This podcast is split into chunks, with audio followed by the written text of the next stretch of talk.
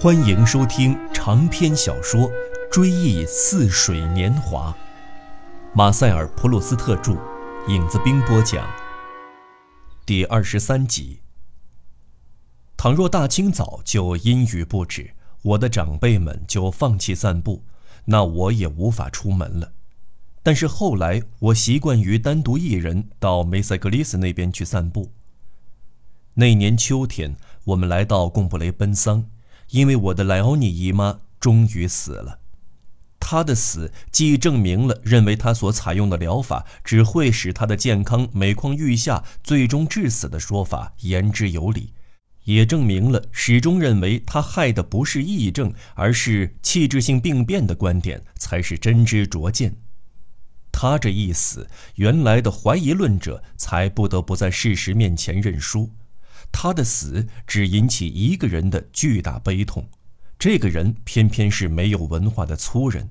在我的姨妈病重不起的最后十五天中，弗朗索瓦斯日夜守护在她的身边，他不脱衣服睡觉，也不让任何人去帮忙照料，直到姨妈下葬，他才与她分手。原来姨妈对弗朗索瓦斯疾言厉色，怀疑他居心叵测，对他常发脾气。使弗朗索瓦斯成天提心吊胆。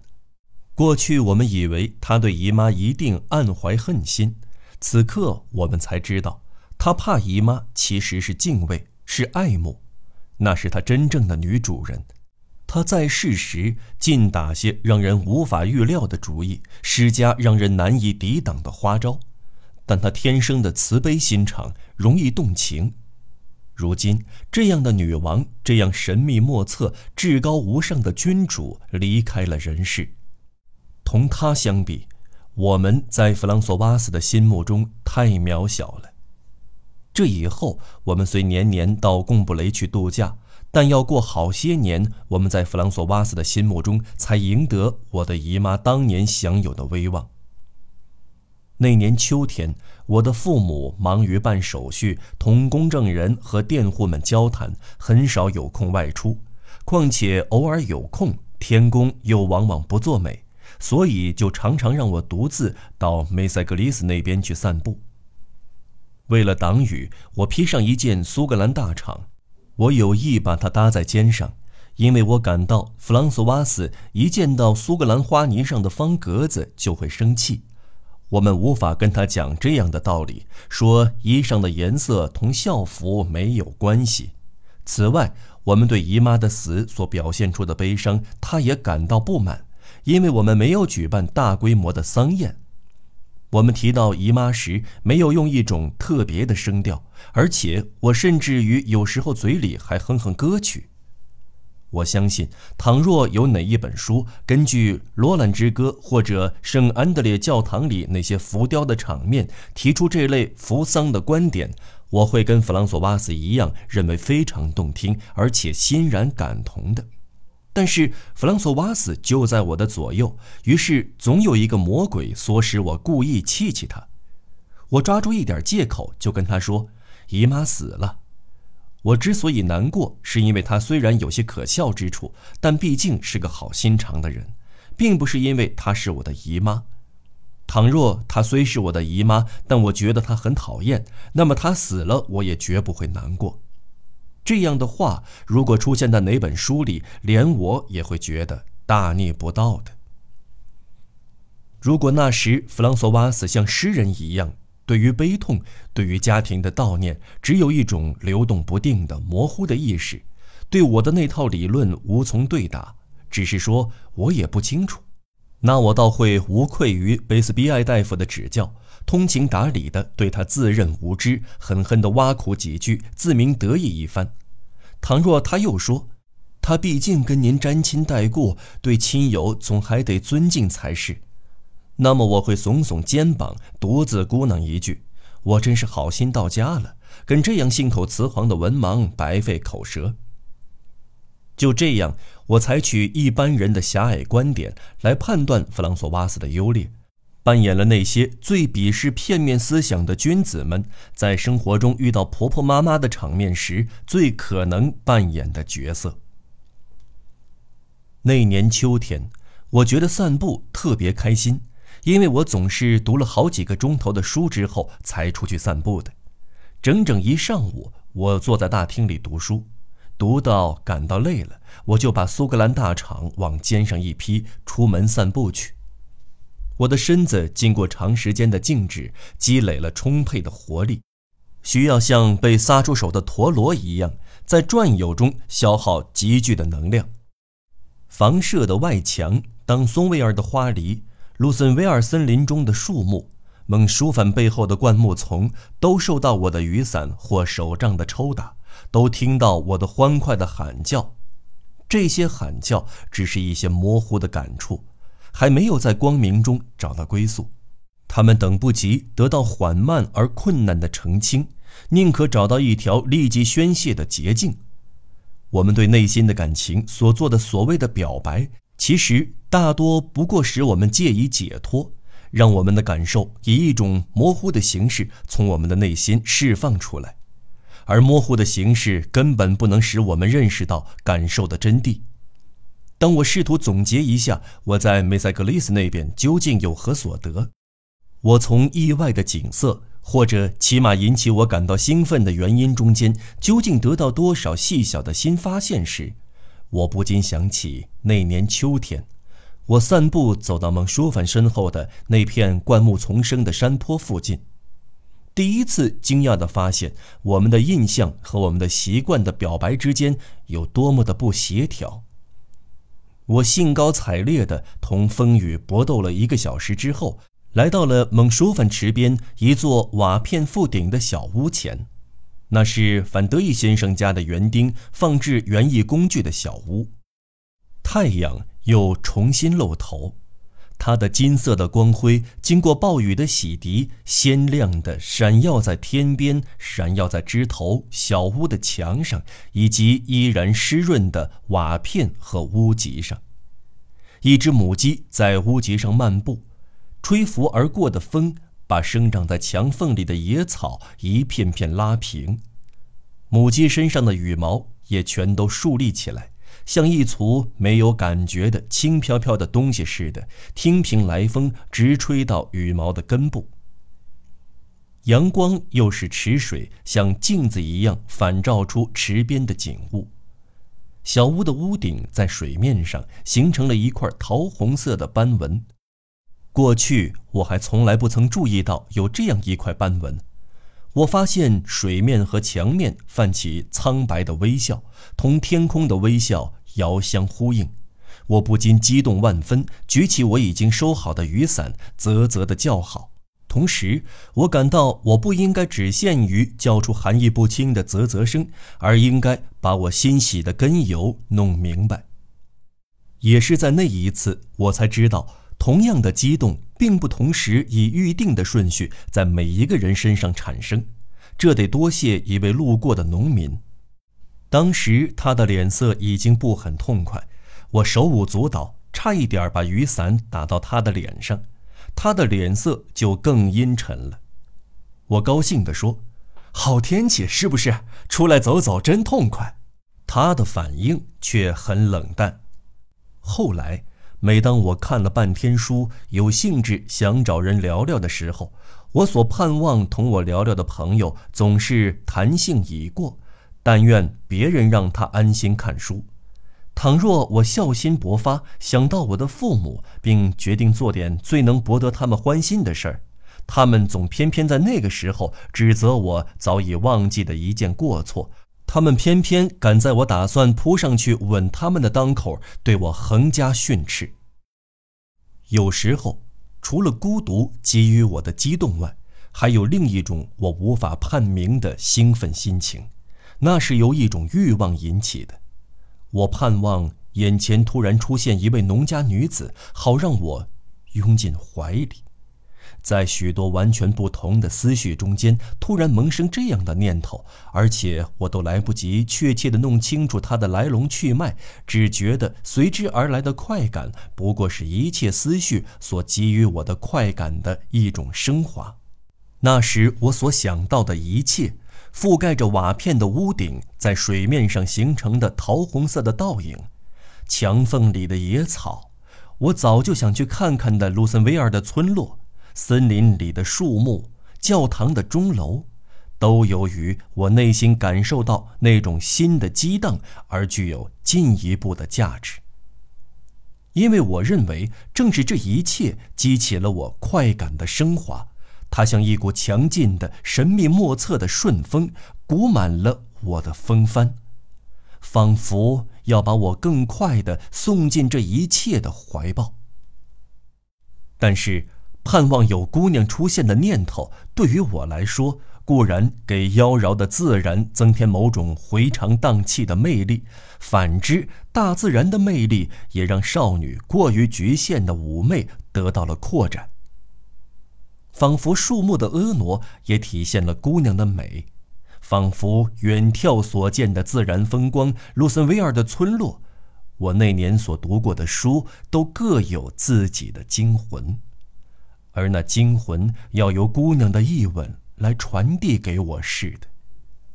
我的想象已经触及我肉体的感受，便取得了蓬勃的活力，它像电流传遍我想象所及的每一个角落，于是。我的欲望再也没有局限了，在大自然的怀抱中浮想联翩时，常有这种情况。那时习惯的作用暂时中断，我们对事物的抽象概念也都被抛到一边。我们由衷的相信，我们所在的那个地方，生命别具一格，自有它独特的个性。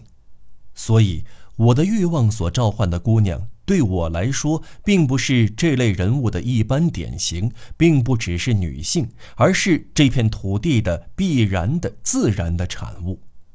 因为在那时，凡身外之物，无论大地还是生灵，我都觉得格外可贵、格外重要，具有格外真实的生气。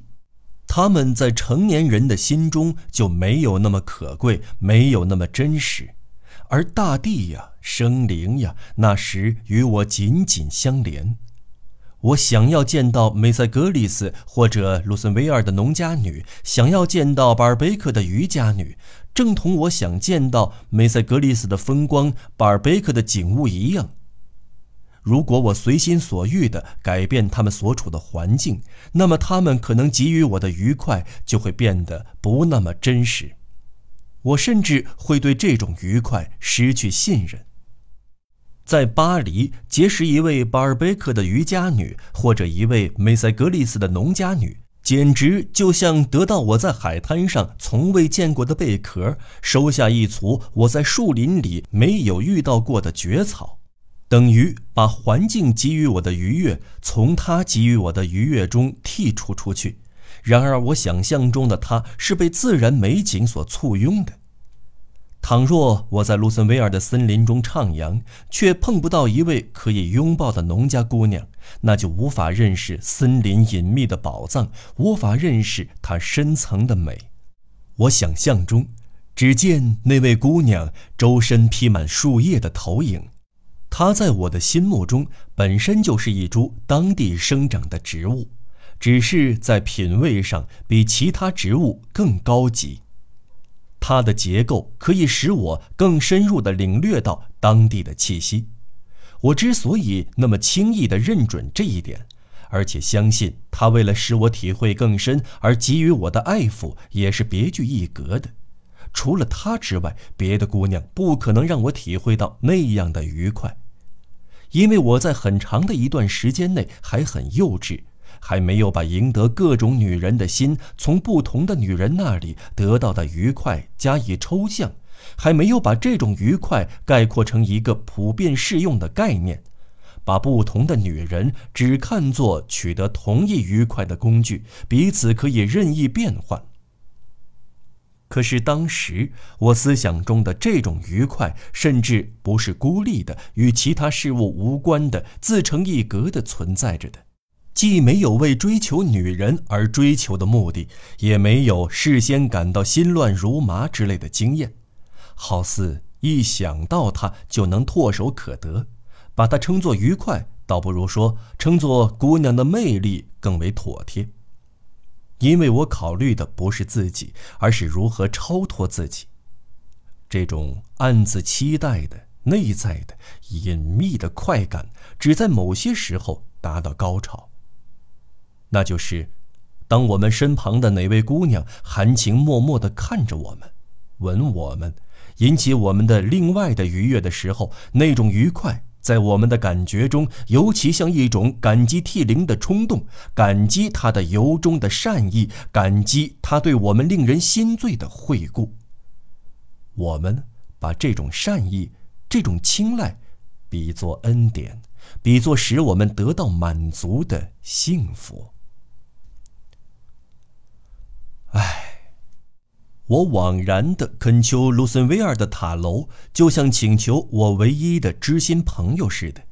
请他让村里的姑娘到我的身边来，因为我在贡布雷家中楼上那间充满着菖蒲花芳香的房间内。在那扇半烟半起的格子窗中间，只见到那座钟楼的塔影。我把最初在我内心萌动的种种欲念都告诉了他。我本像探险的旅行家或者绝望的要自杀的人一样，在做出壮烈举动之前，不免踌躇再三，而终于心灰意懒，想从自身中另辟蹊径。却又自以为面临山穷水尽的绝境。忽然，我发现，除了垂到我眼前的那株野生的黑加仑树的枝叶外，还有这样一条像蜗牛行迹似的大自然的脚印。而我现在哀求它，他却不予理睬。我白白的把我眼前的一大片田野盯住不放，我用我的眼光挤压这片田野。想从中挤出一位姑娘来，结果枉费精神。我虽然可以一直走到圣安德烈教堂的门廊下去碰运气，但是我从来只有跟外祖父一起去的时候，才能有把握的遇到农家姑娘，而那时又无法跟她交谈。我心神不定地盯住远方一棵树的树干，盼望从树后面走出一位姑娘来。被我目光搜索的远方，却始终不见人迹。天色渐暗，我无望地把注意力紧紧地贴住这片贫瘠的土壤，这片枯竭的大地，仿佛要从中吸出可能隐藏着的生灵。我不再兴高采烈，而是恼恨万分地敲打着卢森维尔森林里的树木，从这些树木间。不会走出什么活人来了，仿佛他们只是画在一片环形画布上的形象。我虽然不愿意在没有拥抱到我那么盼望拥抱的姑娘之前就甘心回家，但我毕竟不得不返回贡布雷。但我无可奈何地认识到，半路上意外邂逅的可能性是微乎其微的。再说，即使半路上遇到他，我敢同他攀谈吗？我想，他或许会把我当作疯子。我不再相信我在那几次散步中所产生的不现实的欲念会得到别人的共鸣，不再相信这样的欲念在我的内心之外仍是真实的。我只觉得这是我的气质的产物，是纯主观的、无能的、幻觉的创造。这些欲念与大自然、与现实没有任何联系。于是，现实失去了它的一切魅力和意蕴，只成了我的实际生活的一个沿袭的框架，只等于坐在车厢里的旅客为了消磨时间看一本小说，车厢就是那本小说的幻想世界的框架。几年之后，我在蒙舒凡附近所产生的印象，或许也是这样的。那时。印象还很模糊，隔了很远，我才猛然想到“施虐狂”这个概念。最终你会看到，这个印象对我一生起到的至关重要的作用，虽然出自别的理由。那一天天气很热，我的长辈们有事出门，白天回不来，就对我说：“我愿多晚回家，随我的便。”我一直走到孟书凡的池塘边，我爱看池水中屋顶的倒影。我躺在以前我父亲拜访范德义先生时，我在外边等他的那片灌木丛生的山坡上，居然睡着了。等我醒来，天几乎黑了，我正打算爬起来，这时我看到了范德义小姐，至少我当时认为自己认出是她，因为我在贡布雷难得见到她，而且当初她还是个孩子，那时她已经开始长成一位少女了。他准是刚回家，离我才几厘米远，就在我的眼前，就在他父亲曾经接待过我的父亲，他用来当做自己的小客厅的那个房间里。窗户半掩着，房间里已经亮灯，我能看到他的一举一动，他却看不到我。但是，我倘若踩响灌木丛中的枯枝，他会听到响声，以为我有意躲在那里。偷看他呢。